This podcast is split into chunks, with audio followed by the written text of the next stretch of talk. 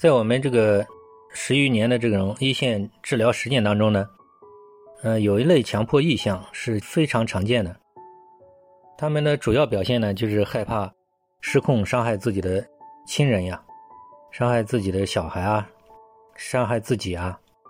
害怕失控自己会什么从墙上跳下去啊，或者是什么做出一些失控的行为啊，或说出一些失控的话呀，呃，或者说出一些这种。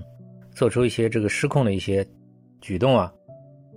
所以说这是一种非常常见的一种强迫意向。我这么多年接诊很多这种案例，发觉他们都有一些共性。像很多案例呢，他们就是顽固的固着在一个点上，比如怕伤害自己小孩或什么的。我接诊的这种案例呢，基本上来找到我都已经很长时间了，有很多是一二十年了，症状已经泛化。那么后来我治疗这些案例呢，大部分都是在三到六个月左右的时间，就是通过电话来指导他，反复就给他破解，呃，大部分都能得到这个康复。那么具体的治疗方法是什么呢？治疗方法的核心就是要突破他们这些恐惧，比如他怕伤害自己的小孩，其实呢，他这种人是不会伤害的。那他为什么就怕成这个样子呢？感觉到自己就是要好像要失控呢？这是心理上的一种正常现象，因为他特别在意、特别怕一个东西的时候，他就会很紧张，嗯，就会强化这种念头。那么人有时候压力很大的时候，就会有这种逆反念头，因为他非常恐惧，想消除这个念头，反而强化了这个念头，所以说就是越搞越糟，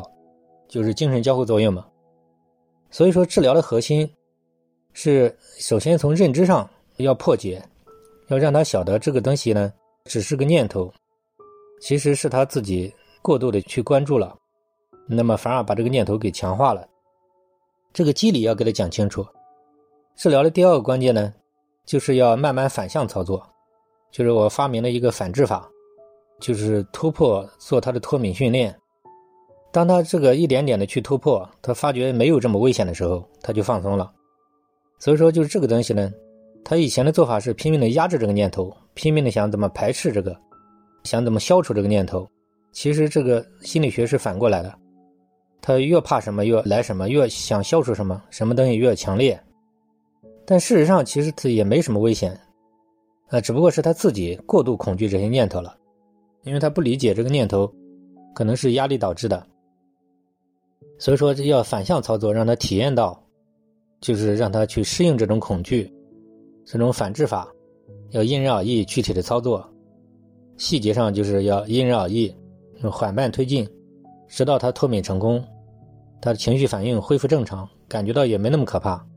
那个念头即使还在，也没这么可怕的时候，他的能量释放掉了，他就好了。这时间久了，他自己慢慢会恢复到一个正常范围。这里一个治疗的难点就是要。怎么样破解他的这种情绪反应？当他这种情绪反应用综合方案给他破解了，他就感觉到这个这个冲动就没这么强烈了，那么就进入良性循环。这个一般是需要这种一边生活一边反复破解，需要综合方案，一点一点的给他破解掉才行。总之，这些案例都大同小异吧，基本大部分都可以康复，经过一般三到六个月的这种呃系统化解。嗯，因为这是临床上经常常见的一种病症嘛，所以这里给大家介绍一下。